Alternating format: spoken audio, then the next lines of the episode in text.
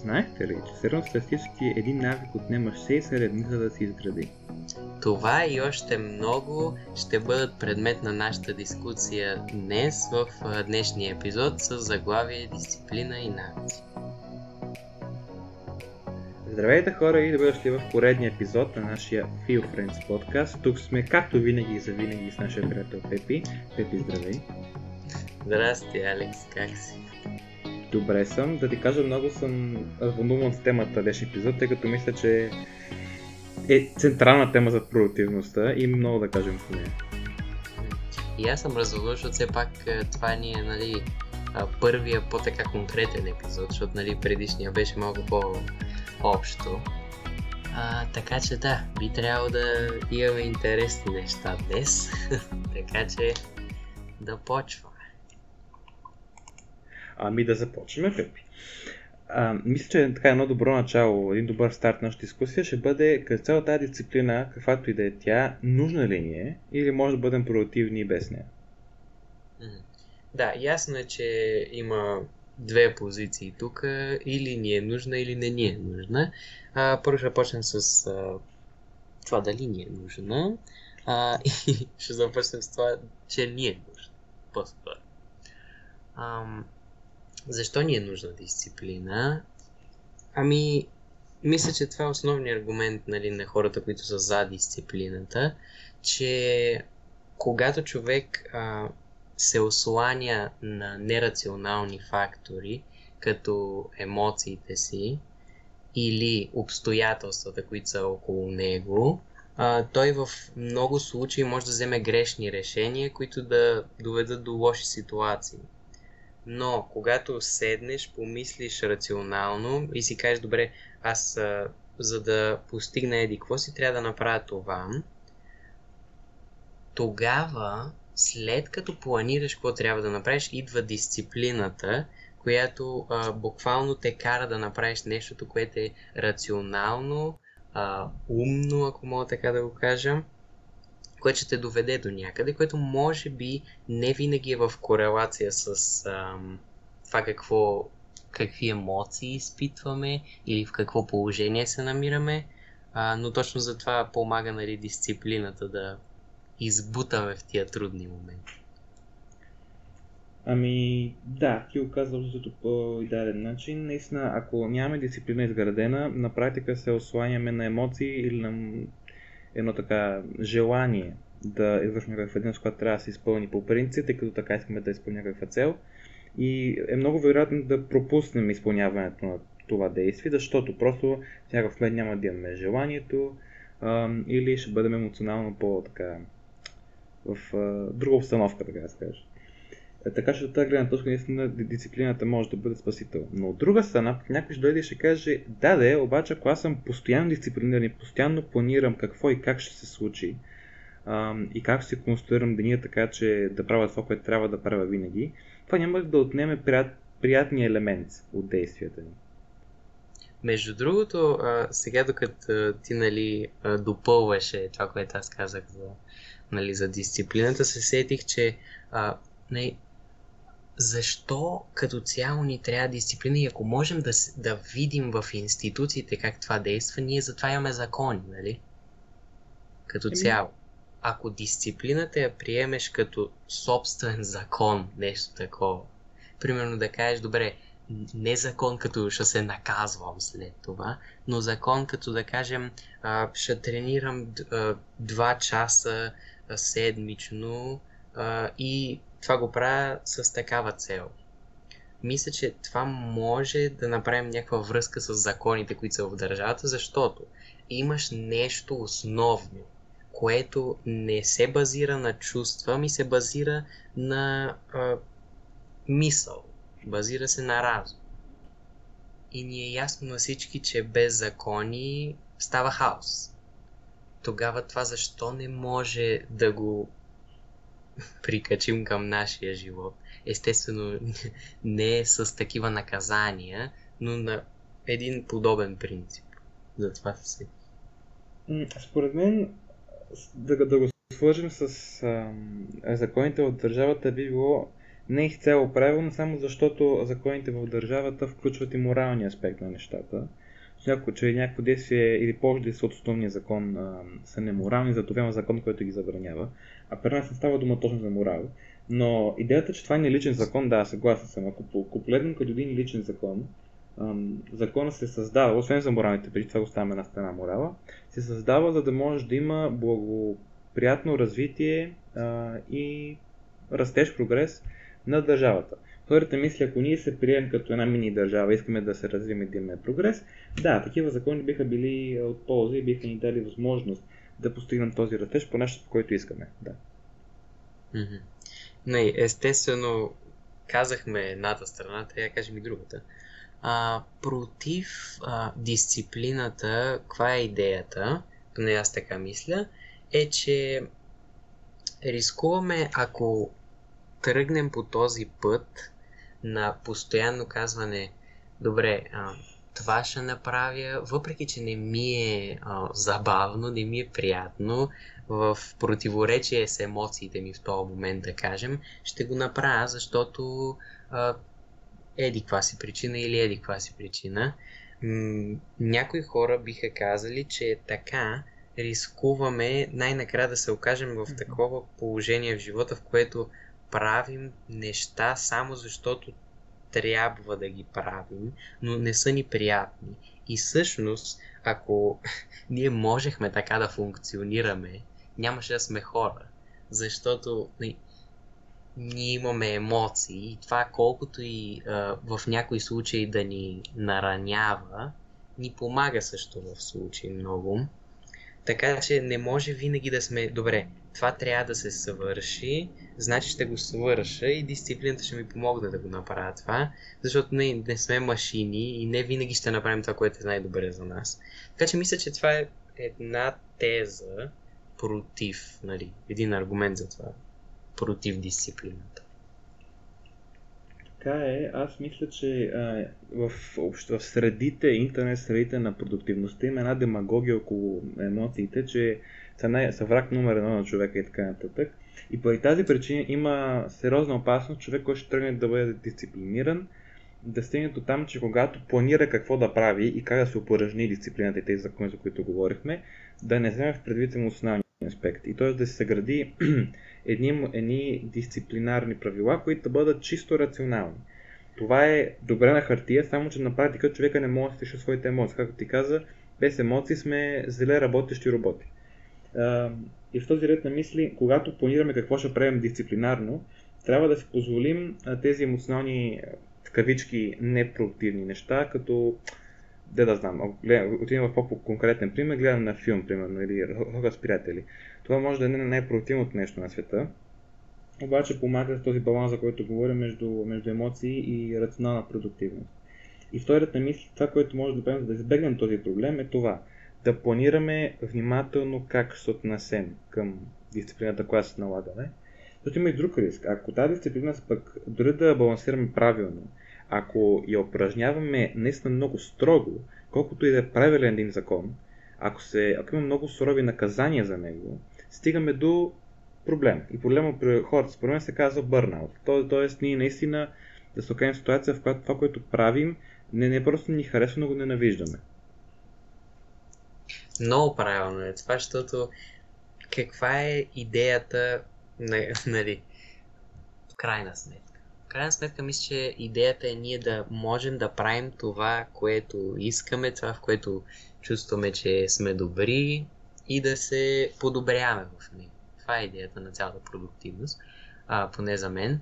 А, така че не мисля, че е правилно а, тази дисциплина да издигаме в култ и да казваме това е а, и трябва на максимум. Аз а, по, по принцип сега не знам, може би а, не съм се сблъскал още с такава ситуация, но по принцип съм човек, който не ходи много по крайностите, по проста причина, че а, и двете крайности в повечето случаи не са добро нещо. Така че, а, може би трябва да сме някъде по средата и това, което може би е по средата, е да си сменим начина по който мислим за а, нещата, които трябва да направим. Примерно, а, да си почистим къщата. Нещо такова. Ако си променим начина на мислене или майндсет на английски, много популярна дума, а, това ако го направим, а, мисля, че няма да имаме толкова нужда от дисциплина. Естествено, пак ще имаме нужда от нея, защото все пак нали, не може човек да прави в живота си само приятни неща. Това никъде го няма, не, не сме в рая все пак. Но може да намали нещата, които а, не са му приятни, като ги превърне в, нали, в приятни. Да, също това, което, сега си мисля, това, което каза за избягването на двете, двете крайности, малко хора също според мен знаят, че цялата идея с продуктивността не е нещо, което се е родило в съвременния капиталистически свят. Това е нещо, което занимават дори древните гърци. Първ Аристотел, той естествено тази теория има за, за етиката, за златната среда, че не трябва да бъдем нито твърде страхливи, нито твърде смели и така нататък. Това е тема за друг епизод. Но в по-късните години Аристотел това, което е вкарал като теория и върху това, което той е наричал способността да помагаш на обществото, но това, което има предвид, на практика продуктивност. Да можеш да участваш в събитията в Древна Гърция и така нататък. Тоест, тази примитивна форма за, примитив, за продуктивност, която е упражнявал Аристотел. И там той говори за тези среда, в която не трябва да бъдем, той така каза поне, твърде дисциплинирани, но трябва да бъдем и твърде, той се изказва твърде мързеливи. Търся средата. Аз съм баш съгласен с това, но това е тема в друг епизод вече. да, колкото до бърнаут, тъй като това, което казах, че не може само приятно неща да правим, това е така. Но това, което може да се опитаме да направим, е чрез правилния майстор, който ти казва, да се опитаме да открием хубавото и красивото в това, което трябва да правим, въпреки че не ни допада на пръв и втори и трети поглед. Тоест да заобичаме това, което трябва да правим, което ни се налага да направим. И тук правилният майндсет наистина играе фундаментална роля.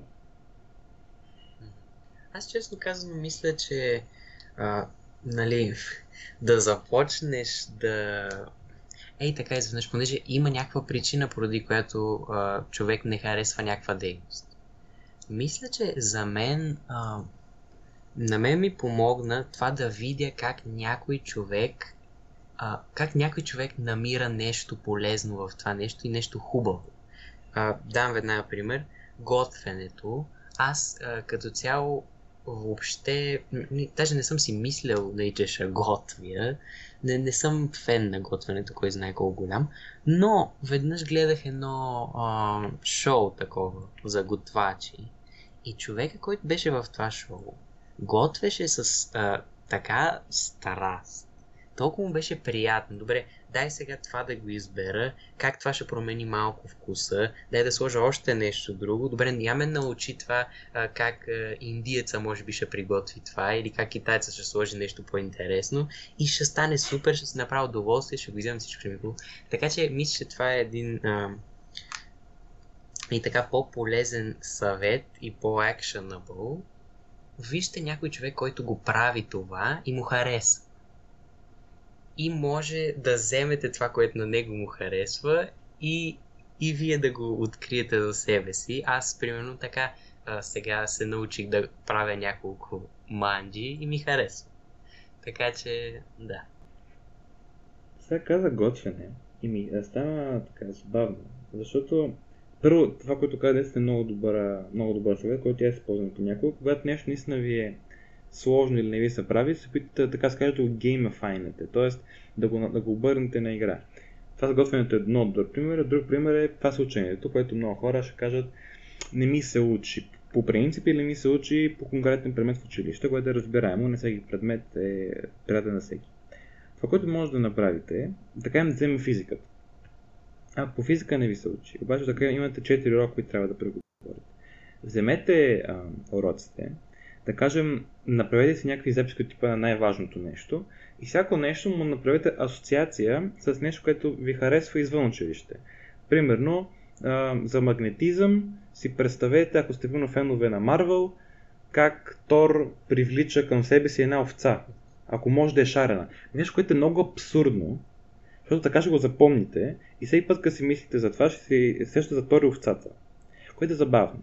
Това няма да реши целият проблем, обаче помага в това да махнем този ментален блок, който имате всеки има поне по един, който ви спира това да учите физика. Нали, има нещо, което не ви харесва в физиката, това викам аз ментален блок, чрез такива шегички, или ако учите с приятели, това е друг начин, чрез такива неща, като отбет на игра, този ментален блок бива поне малко преодолян. А за готвенето, което е малко по, по-тривиален пример, което е добре, защото ми дава възможност да спомена една теория, която не е моя. Това е теория, която чух от ютубърката Unjaded Jade. А, може да проверите. Интересна. Интересна ютубърка. Нестандартна е, така че струва да проверите.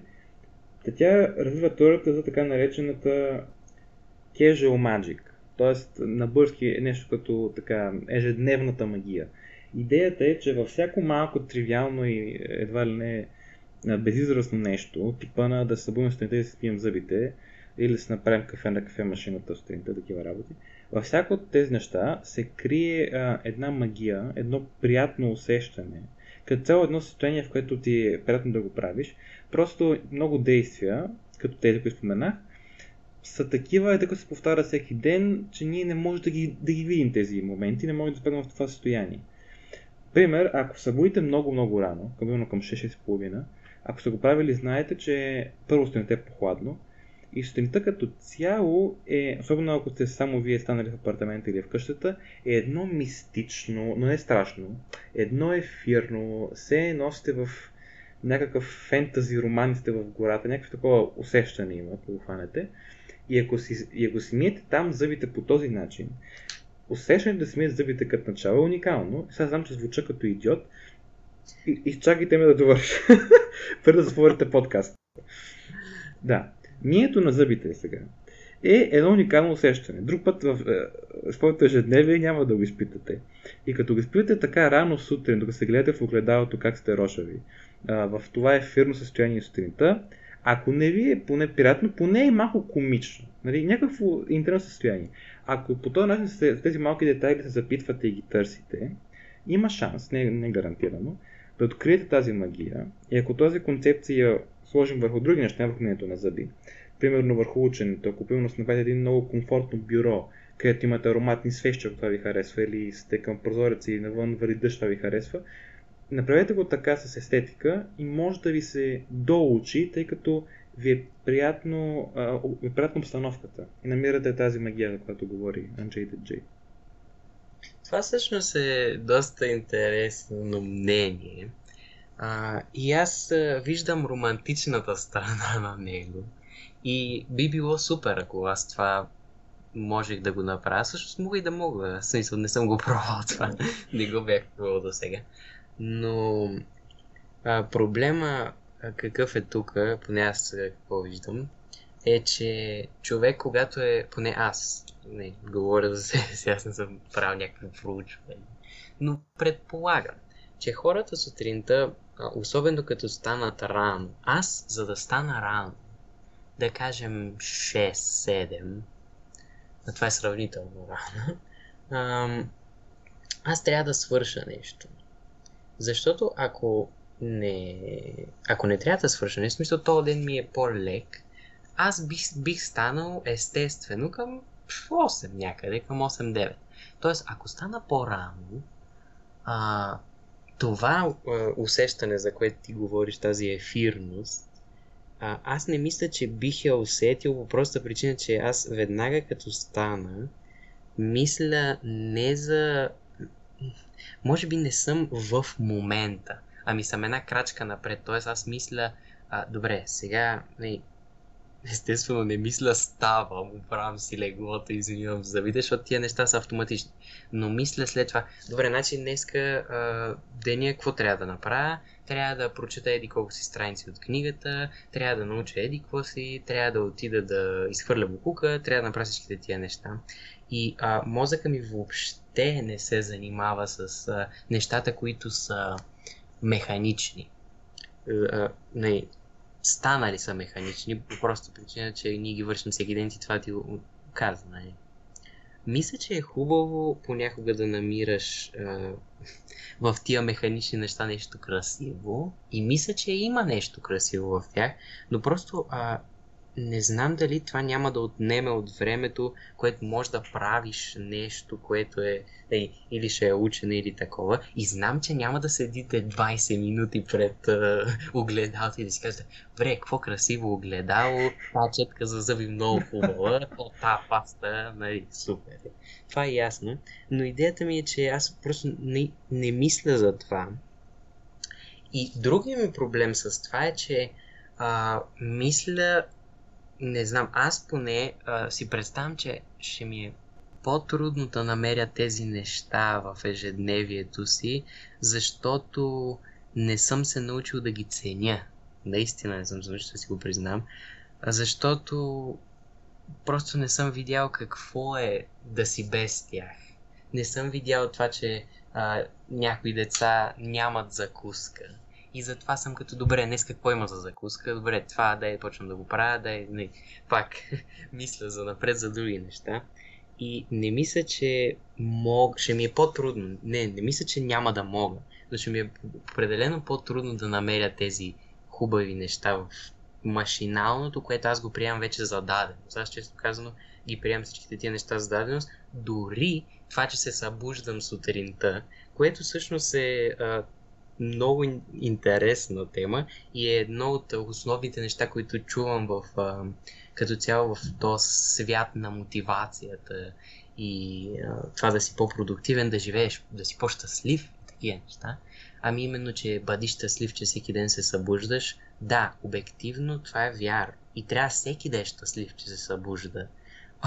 Обаче просто когато деня те а, те хване от главата за краката и си като, добре, а, мама тръгва на работа, трябва да направя това, трябва да направя това. И нямаш, имам чувство, че нямаш време за това. Така че мисля, че решението на този въпрос, така, може да се крие в това, че ние да... И това съм го чувал, между другото. Не си спомням обаче къде е, за което съжалявам. Но може да си отделим примерно сутринта 10 минути или 5 минути, като станем, като се оправим, да си помислим за нещо, за което сме благодарни, е тогава мисля, че ще е по-лесно. Ами не да се пробваме да а, го да го сложим в тия механични действия, защото а, когато се правят механичните действия, за това са механични, не, аз не мисля за тях и то за това имаме такива действия. Защото ако трябваше и за тях да мислим, тогава не, нямаше да мога да мислим за други неща. Малко дълго с, не, малко монолог стана, извиня. Не бе, няма проблем. То годям ги аз пред ми говоря 10 минути сигурно. да. Това, това, което казваш е феномен, който аз бях изпитал и той, че освен когато не правих нещо важно, не живях а, в настоящето, в близкото бъдеще от типа на какво ще направя малко, как ще бъда продуктивен и така нататък. Опитвам се и до сега се справим до някъде това да го спра, защото на практика изпускаме твърде много, така на практика да ни се свежда до по-малко по-бързо минава времето. Защо? Защото ако докато правим нещо друго, което не е продуктивно не е в плана ни, ние мислим за продуктивното, а докато правим него, мислим за него, естествено, тогава на практика да ни се свежда до продуктивното. Което е... Да. да. Извинявай, че те прекъсвам, обаче мисля, че трябва това да го специфизирам малко. А, аз не казвам, че примерно когато играя шах, мисля за това как ще си напиша домашното немски. Или по всякакъв език.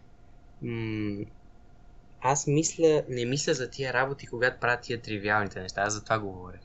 Да, Защото, да. нали, там почна всичко. И то тривиално нещо, което те миене на зъби, то механично става и да. едва ли няма нужда да мислиш. Докато правиш някакво хоби или такива неща, естествено трябва да си в момента, не, за да можеш нещо да направиш.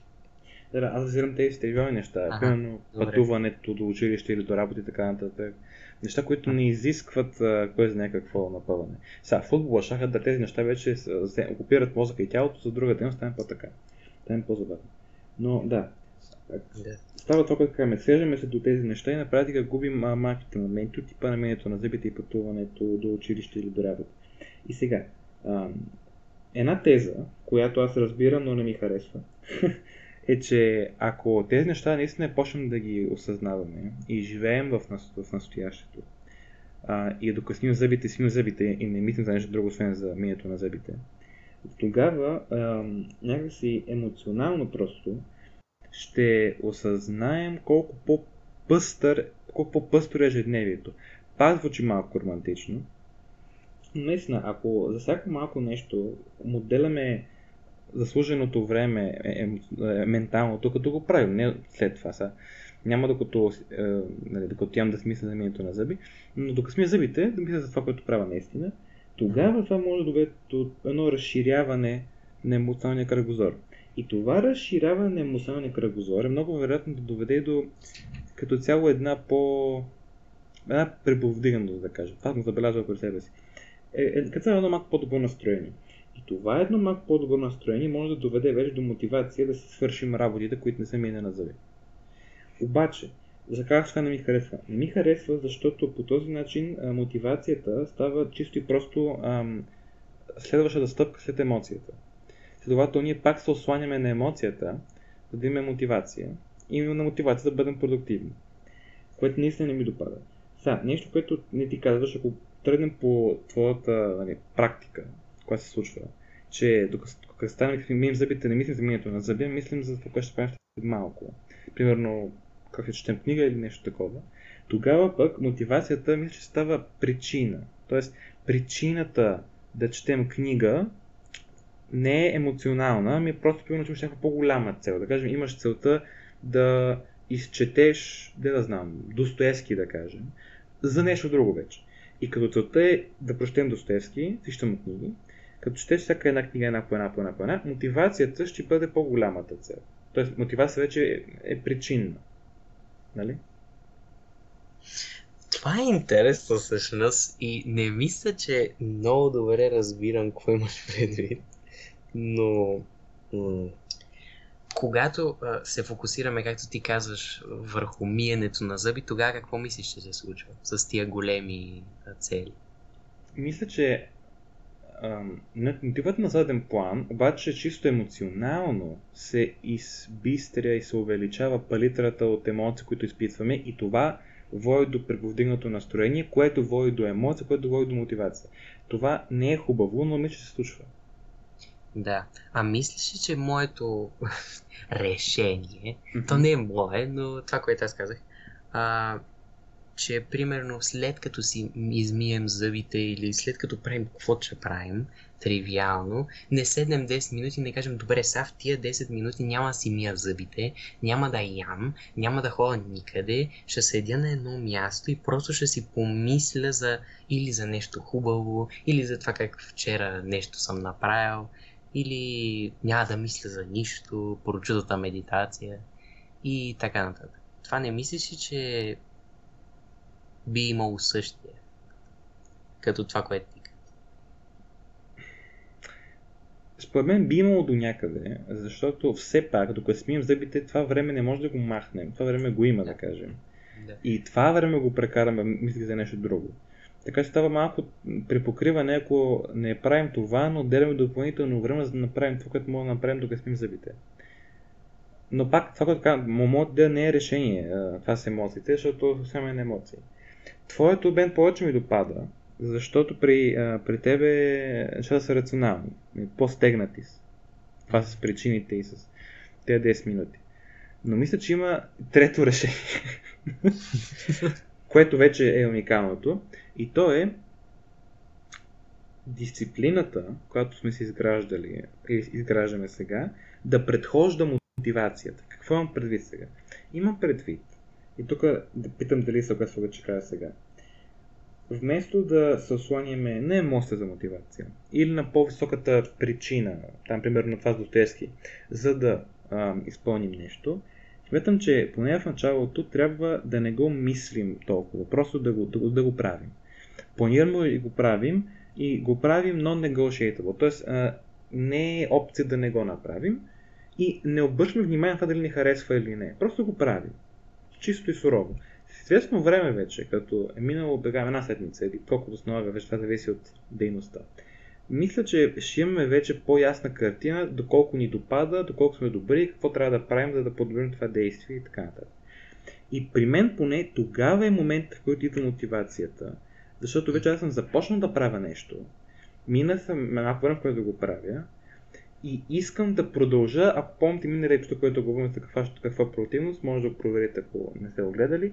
Там говорим за закон на Ньютон, който някъде пасва и при нас. Като почнем да правим нещо, искаме да го продължим. Тоест, ако мързълваме, искаме да мързълваме. Ако почнем да учим, искаме да продължим да учим. И като аз съм почнал да града някакъв навик, бих искал да го продължа. Това бих искал е мотивацията. Но то идва от дисциплината. Mm-hmm. Това мисля, че е много хубаво нещо. Хубава идея. Защото а, идеята като цяло мисля, че а, ние да си изберем нещо, което да правим. Да кажем, първо това. Защото това първо трябва да се случи, за да почне целият процес. Как трябва да го изберем това нещо, което да го правим? Значи, трябва а, в някои случаи може да го изберем базирано на емоция, в някои случаи може да го е, изберем базирано на разум. Да кажем, че го избираме базирано на разум. Избираме го това нещо. Казваме си А, Б, С, Д за това, за това. А, Б за не това. Кое е повече? Повече е за това. Добре, ще го направим.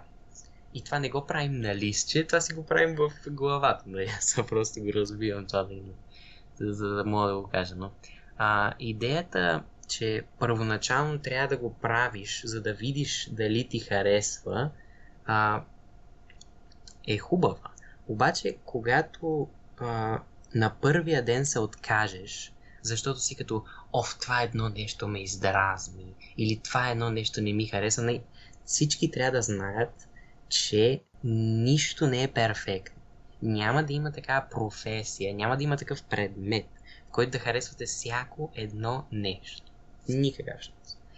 И идеята, че трябва в началото да имаш дисциплина, за да можеш да си позволиш да видиш голямата картина на нещата, което се случва, както ти казваш, след определен период от време, или една седмица, или две седмици, там колкото ни е нужно, за да навлезем в това нещо, тогава вече може да кажем, добре, видях лошите неща, видях хубавите неща. Кое е повече? Кое за мен, на мен ми пасва? Тогава вече може да направим, да вземем добро решение. Защото не, трябва да взимаме добри решения, за да имаме добри резултати. Не. Тогава мисля, че може да вземем добро решение, така че а, от тази гледна точка твоето, това, което ти каза е много правилно, така че и аз мисля, че първо трябва да имаме малко дисциплина, малко, да, сравнително, зависи какво правим. Но трябва да имаме първо дисциплина и след това а, мотивацията идва след това, защото не може ние да очакваме а, да се събудим, а, примерно сутринта, и да продължим да лежим в леглото и да сме като, оф, аз не съм мотивиран да почна деня. Еми, то как ще си мотивиран, като ти не си станал още? Да. Стани, почни да си, изви си зъбите. Ходи да ядеш такива неща и то, тая инерция, за която ти говориш, идва тогава. Така че аз съм напълно съгласен с това. Има една много забавна поговорка на гръцки. Трогондас ерхите йорекси. На бърски ам, апетита идва докато ядеш. и това става и тук. Мотивацията идва докато го правите. И ако трябва днес накратко да обобщим, или поне да се опитаме да обобщим това, което казваме. Така, почваме от нулата. Вие а, рационално или емоционално, това трябва да се балансира, това го по в епизода, ако няма емоция, сме роботи, ако няма разум, сме несигурни и може да спрем много бързо, което да направим. Балансираме разум и емоция и чрез планирането, видео за планирането го сте гледали първия сезон на нашия подкаст, може да проверите, с планирането взимаме, има някакъв план, някакво действие вече. След това действаме без емоции. Не го джъджваме от началото и не си мислим, не съм мотивиран, няма да го правя. Просто го правите. Без емоции. Чрез дисциплина това го повтаряте известно време. Стигаме до момента, в който се го правите някакво време, да кажем две седмици, примерно, и вече имате по-ясна картина, това казахте, по-ясна картина, по-голяма картина това, което правите. Сега, от, от там вече, ако не ви харесва, го просмислете. Може би трябва да го промените, може би трябва да го оставите. Там вече става по-интересно. Но да допускаме, че ви харесва и че се му хвана лицаката. Вече имате мотивация. чрез мотивация, защото вече го правите, имаме този, тази инертност, продължавате с мотивацията и като продължавате с мотивацията, стигате до момента, в който ви е навик. И като казахме навик, Пепи, какво е навик? Навик, мисля, че е буквално последната спирка, ако мога така метафорично да го кажа. А, навика вече е когато, а, да, най-просто казано е състояние без съпротивление. Това е най-просто казаното, определението за навик. А, и по да го обясня малко това, Тоест, когато нещо сме свикнали да го правим, примерно аз ако а, започна да уча, да кажем, по биология, а, от 1 до 2 след обед, всеки ден, правя го за една седмица, мина през всичките фази, дисциплина, мотивация, това нещо вече а, мозъка ми го приема като нещо нормално. В началото не го приема, защото преди това не съм го правил. Но след това вече това почва, а, добре, това го правих вчера, това го правих завчера, правих го преди една седмица и другата седмица го правих, но и всеки ден се случва това нещо и то взима а, а, то шаблон, който идва и тогава вече не трябва да се караш да го правиш това нещо, толкова много. Сега зависи от а, определения случай, може някакъв урок да е много страшен, но а, в общия случай, а, вече ти, ти е станал навик, не трябва да се караш да го правиш. Няма, нямаш нужда от толкова много дисциплина. Така че а, това най-просто е навик. А, ти ако имаш нещо да добавиш, се Ами, да, на практика може да кажем също така, че навика е действие, което не изисква мотивация вече да го правите. Нямате нужда. Нямате нужда, според мен, от мотивация да си миете зъбите. Надявам се. Това вече ви е навик. Значи, това ми е, значи, това ми е на зъби. Като свърши епизод, да си мия зъбите, наистина. Значи, те, това ми е на зъби днеска, направо... Да, както и да е. Да, нямате нужда от мотивация за тези работи, тъй като вече ви е вградено в чипа, казано метафорично, че това трябва да се прави за този период от време, еди колко се повтаря колко пъти, може да е ежедневно, пъти в деня, зависи каква е дейността, на седмицата. И това е. Това е, да, това е крайната станция. Вече е състоянието на нирвана. нали? Това, което правим, го правим без нужда от мотивация, без нужда от емоционална причина, без нужда от рационална причина. То се случва и ние му се радваме на ползите, тъй като това, което правим е продуктивно и полезно за нас. Между другото, ние нали, до сега говорихме как се изгражда този навик. Нали, още от началото започваме, нали, пак да го кажем, започваме с дисциплината, а, отиваме към мотивацията и накрая е навик. Как обаче се руши лош навик? Защото а, не знам дали всички, но предполагам, че всички в някакъв период сме имали лош навик, който просто искаме да го махнем от живота си, защото знаем обективно, че не е добър за нас или за здравето или за връзките, няма значение. Знаем, че не е добър за нас, трябва да го махнем този навик. А, и сега тук а, ще кажа моето мнение за това как а, трябва да се разруши това лош навик. А, идеята моята е буквално по не по точно по същия, но по а, един такъв а, горе-долу същия начин, по който се изгражда добрия навик. Какво имам преди? Да кажем, че а, човек е пушач. Mm-hmm. А, това му е лошия навик, знае, че, му, е, че е лошо за здравето му и а, иска да го спре. А, чел е или хора са му казали, близки, не, няма значение. Знае, че е лошо и иска да го спре. Как трябва според мен да подходи този човек? Трябва първо да си каже, добре, за 10 дни или за 5 дни или за колкото той си каже, но трябва да е повече от 3 дена. Трябва да има малко време. Го спирам това нещо. Спирам да пуша. Просто знам, че е лошо за мен. Убеден съм, че е лошо, защото има и една друга... М- има една друга друг аспект от този проблем, Ами именно, че някои хора не могат да се убедят, че е лош този навик. Когато не си убеден, че е лош този навик, когато не си си го доказал на себе си, а, тогава мисля, че това най-вероятно няма да помогне моето решение. това мисля, че е първото нещо, когато трябва да се махнеш лошия навик. Защо трябва да го махнем въобще? Що е лош? Лош ли е въобще? Така че, да, когато това нещо се, м- сте го направили, следващата стъпка е тия 10 дни. А, образно казвам. През тия 10 дни просто това не го правите. Независимо кое. Не, не, не пушите когато сте свикнали да пушите, пак, нали, мозъка го слага този шаблон, добре, а сега имам обедна почивка, или сега е голямо междучасие, или сега се прибирам от чисти, няма значение, а, и съм свикнал да пуша през това време. Не, спираш, а, махаш този механизъм, който е, махаш този шаблон, съзнанието ти влиза образно казано там и казва не, приятели, спри. Тук, край. А, това го правите за 10 дни, и тогава вече, след тези 10 дни, понеже а, то за всяко нещо са малко различни нещата, но ще е трудно. Това е ясно, че ще е трудно. М- след тия 10 дни обаче, мисля, че какво, какво трябва да се направи, трябва да отидете, към мотивацията вече.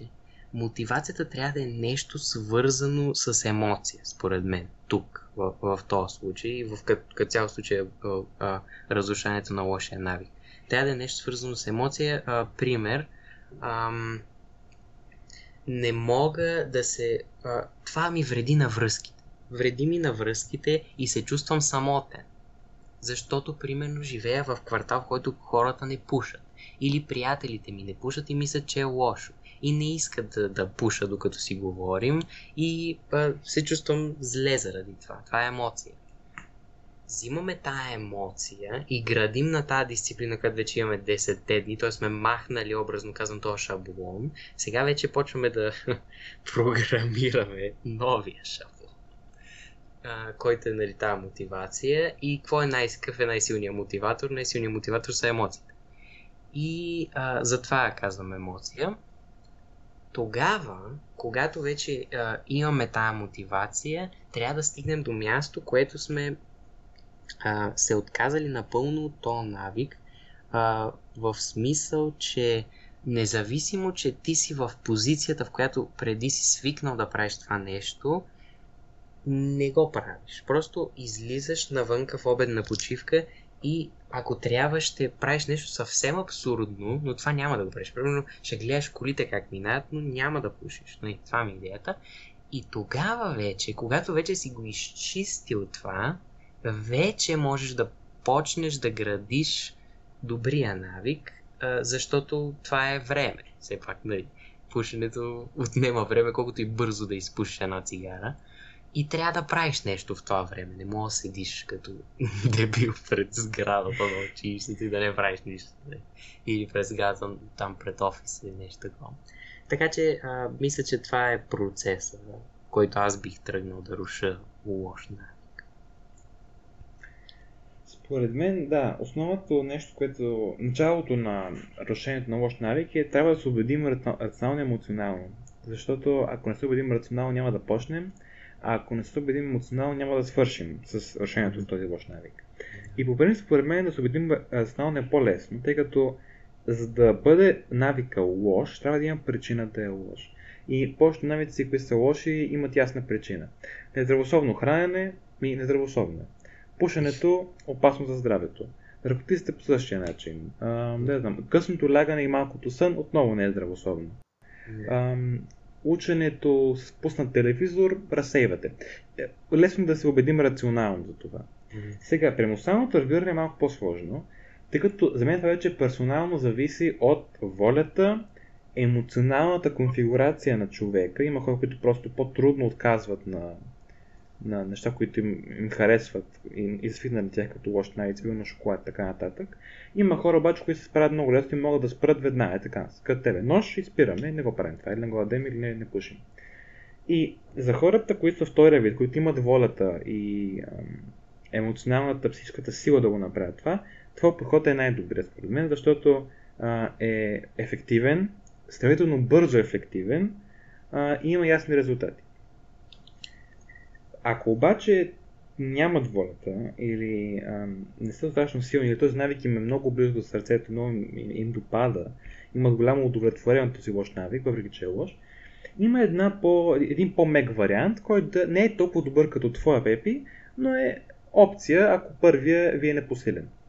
Според мен това е а, постепенното намаляване на консумацията или на действията, които, се, които изграждат лошия навик. При примера с пушенето, ако пушите 20 цигари на ден, примерно, слагате си цел, следващите 5 дена ще пуша 18 цигари на ден. Следващите 5 дена 16 цигари на ден. И така, това отнема много повече време, както се забелязва mm-hmm. от това на Пепи. Само, че разликата между 20 и 18 е малка и може би няма да забележите много много. После разликата между 18 и 16 пак е малка. И по този начин мозъкът ви много по-лесно ще приеме спада от 20 на 18, колкото 20 на 0. Сега, това са плюсите ми. Плюс е, че е по-добре, по-меко за мозъка, минус е, че отнема повече време и има по-голям шанс да забавите процеса и ще кажете, еми 14 милиона цигари е добре, ще остане на това число 2 месеца, примерно. Mm-hmm. Има ги тези рискове. Идеален модел наистина няма.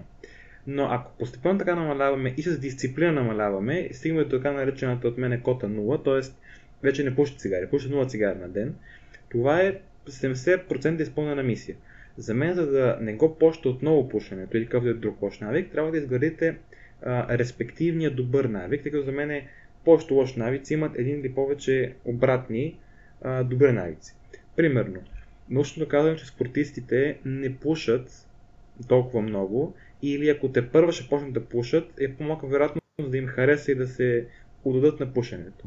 Това какво означава, че ако стигнете 0 цигари, после може постепенно да почвате а, да спортувате. Ведно, ведно седмицата. Това е седмицата.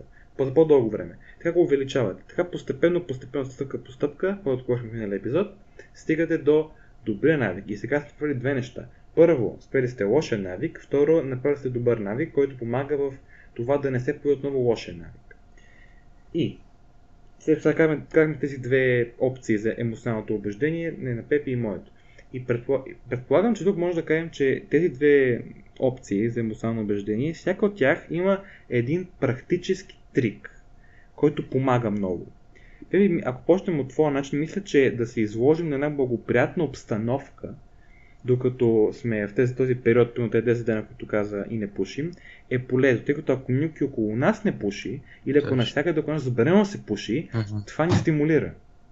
Uh-huh. Да, това е много добре. А, много добре казано. А, мисля, че първо, във връзка с това, което ти каза, а, мисля, че трябва доста време, сравнително доста, да отделим на убеждаването. Защото а, това е най-важното нещо според мен. Аз мога а, в момента някой, ако ми каже някак... Ако си каже мнението и ми каже аргументи за това нещо, и аз кажа, о, добре, хубаво, не, това е така.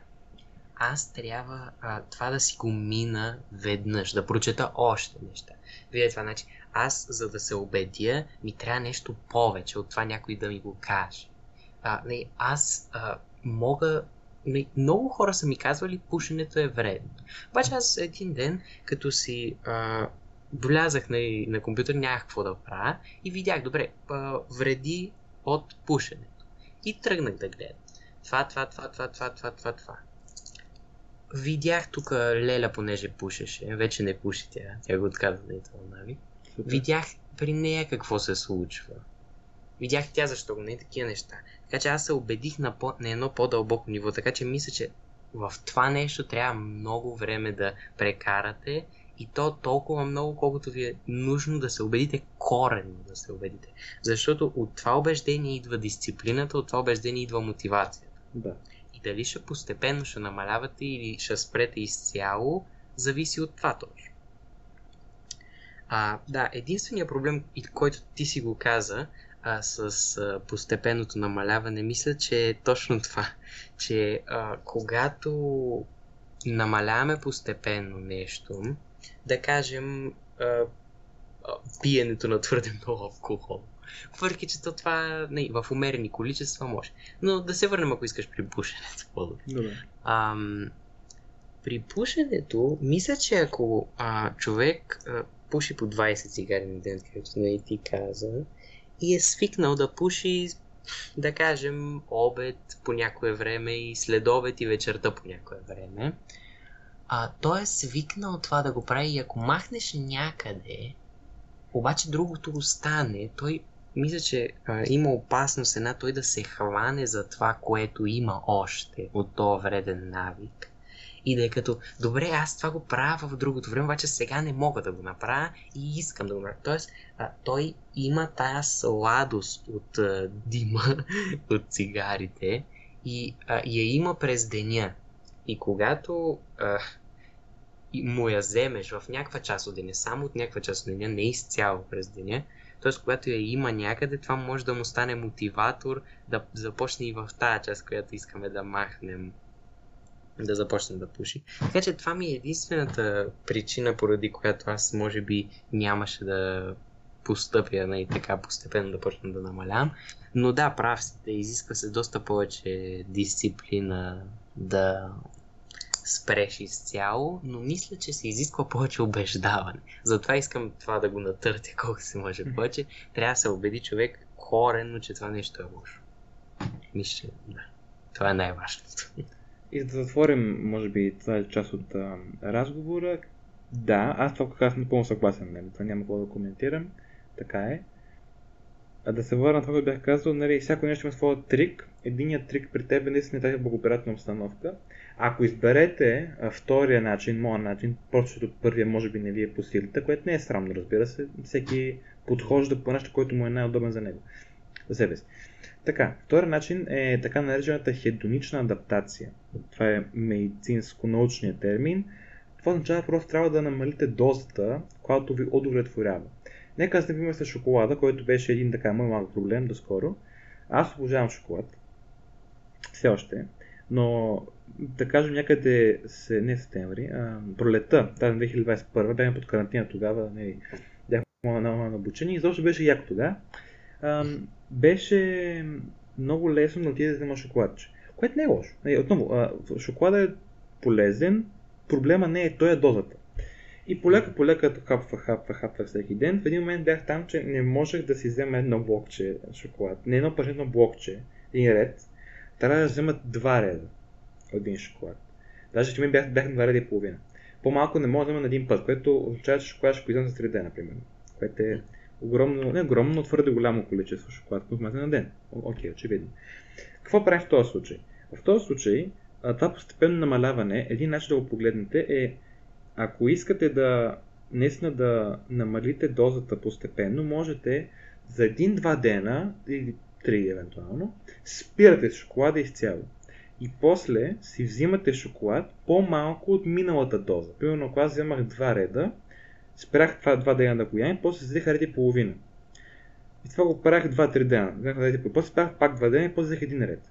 От нулата, единия ред или реда и половина ме удовлетворява, но вече ми се понижила бариерата за приемлива доза шоколад, тъй като не, доволен съм ми на един ред, ако другата опция е 0. И така сега ям по половин ред на ден, което е напълно в нормата на нещата. И това е друг начин за неща, даже които са по... Проблема е дозата като алкохола, а не самото действие. Тъй като даже алкохол, ако се консумира вино, една чашка вино всяка вечер, това даже е полезно за организма. За външния организъм, разбира се, not so nice. А, така че да. Има си трикове в тези случаи.